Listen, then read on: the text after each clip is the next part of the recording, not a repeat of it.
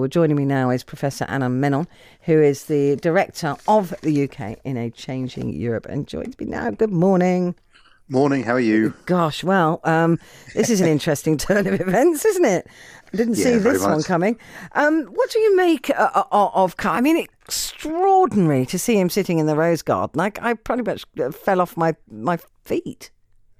Yeah, it was extraordinary in a lot of ways, wasn't it? First, it was extraordinary that it was half an hour late. Yeah. I don't know about you, but I was sitting there waiting, getting slightly irritated by the fact that, you know, sunny bank holiday, I was waiting for him to arrive in a garden. And then, you know, he just sat there and sort of wore the journalists out by attempting to answer all their questions. And, of course, it's very unusual for an aide to the Prime Minister to be doing a press conference in the Rose Garden of Number 10. And we all remember the Rose Garden as a sort of Cameron Clegg press conference, don't we? So the whole thing was very strange. And I've not seen anything like it in politics. But this is the interesting thing as well, isn't it? That he doesn't owe us, in normal circumstances, an explanation. He's an advisor to his boss. And so he owes the explanation to his boss. So the idea that he was even asked, you know, potentially by his boss to make this statement in the first place is, again, odd.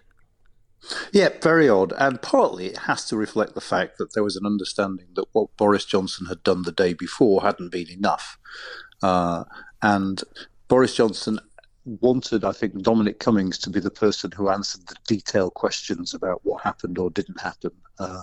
If you're going to be cynical, it gives the Prime Minister a slight amount of plausible deniability. But actually, the other striking thing about this is how directly the Prime Minister has associated himself with Dominic Cummings. You know, if further stories were to come out now, this wouldn't just be about Dominic Cummings, it would be about the Prime Minister's judgment as well. So in that sense, Boris Johnson has put himself foursquare behind him. Yeah, I mean, there must be a sense with the PM that of real hope that Cummings has literally come clean about every step he took, because if anything else comes out about this, if there's footage of him doing something that he hasn't mentioned, then that's a real problem for the PM. Well, either come clean about everything he's done, or again, more cynically, at least come out with a version of events that fits the facts that journalists have been able to make out. So the Barnard Castle story, for instance, that plenty of people have commented on, you know, you've been seen in Barnard Castle, you've been sitting by a river. Yeah. You know, there are those who might think, well, actually, what they've done is just found a story, however silly it might seem to people, that fits the facts that journalists had unearthed. Well, reverse-engineered it, you mean? In other words. In a sense, yeah. Because what we'd seen was the evidence that The Guardian and The Mirror had come up with, and the evidence was an eyewitness account and his car being in Barnard Castle. So will the $64,000 question here really is, will he get away with this? Will the Prime Minister be able to save him? Well, this is why I'll never win $64,000. It's impossible to know. I mean, there are two fundamental things, I think, behind this now. One, how the Conservative Party in Parliament reacts. You'd seen over the weekend a number around 20 Conservative MPs calling for Mr. Cummings to resign. Yes, Boris Johnson's got a majority of 80, but he wouldn't want to see unrest within his own party. So I think what will happen today, even if you don't see people coming out publicly, is the whips reporting back to Number 10 saying, look, I don't think this has worked. There's still enormous unrest. Boris Johnson, remember, is due to appear before the Liaison Committee with its newly elected chair, Bernard Jenkin. Bernard Jenkin, who famously fell out with Dominic Cummings during the referendum. Yeah. He's now chairing that committee, so that will be interesting, the degree to which that committee drags the Prime Minister over the coals about this. And, of course, the other key indicator for the government will be what happens in the polling. You know, just imagine, I'm not saying it will happen, but a pure hypothetical, if a poll came out this week that showed that the Labour Party had, if not caught up, nearly caught up with the Conservatives in the polls. Remember, the Tories since the election of last year have had a massive lead in the polls. And if there's evidence that actually that is being affected by this, then it might be time for a rethink. OK, so should Dominic Cummings...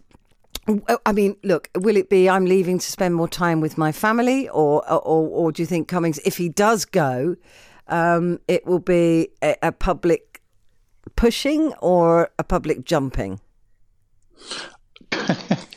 It's impossible to say, to be honest. I imagine it would be done privately. I imagine there certainly wouldn't be a press conference if he was to go. He would just go. The Prime Minister would just say, look, this is untenable. So he would be sacked rather than resign? That's the question I'm asking. I think at this point, for the Prime Minister's reputation, were that to happen, yes. Yeah. Because having defended him to the hilt, having gone to the trouble of having not one but two press conferences specifically about an advisor, to get back Prime Ministerial authority, you'd have to sack him. But I don't think that's necessarily likely. As I said, if Conservative MPs in the main are willing to say they're satisfied with what has happened over the weekend, if there isn't a massive shift in the polls, and finally, if the Prime Minister manages, and this was another remarkable thing about yesterday, manages to focus our attention on the fact that shops are opening again. I mean, in normal circumstances, that's what we'd be talking about, isn't it? Yeah. What's going to happen to the economy? Isn't it great that you'll be able to go shopping again? You know, things are slowly reopening. There's light at the end of the tunnel. But no one seems to be talking about that today. No, I mean, and that is the distraction that others are talking about at the moment, aren't they? So it's saying, look, actually, there are bigger things we need to be talking about. But just being told we should be talking about something else doesn't mean that we are. No, absolutely. And again, it's partly what we're talking about as normal citizens. It's partly to the front pages that will concern the government, because across the front pages today... It's all Cummings. I mean, even the papers that don't want to talk about it have felt forced to put a photo of Cummings with a bit of a headline there, even if they wanted to talk about something else. Yeah, very true.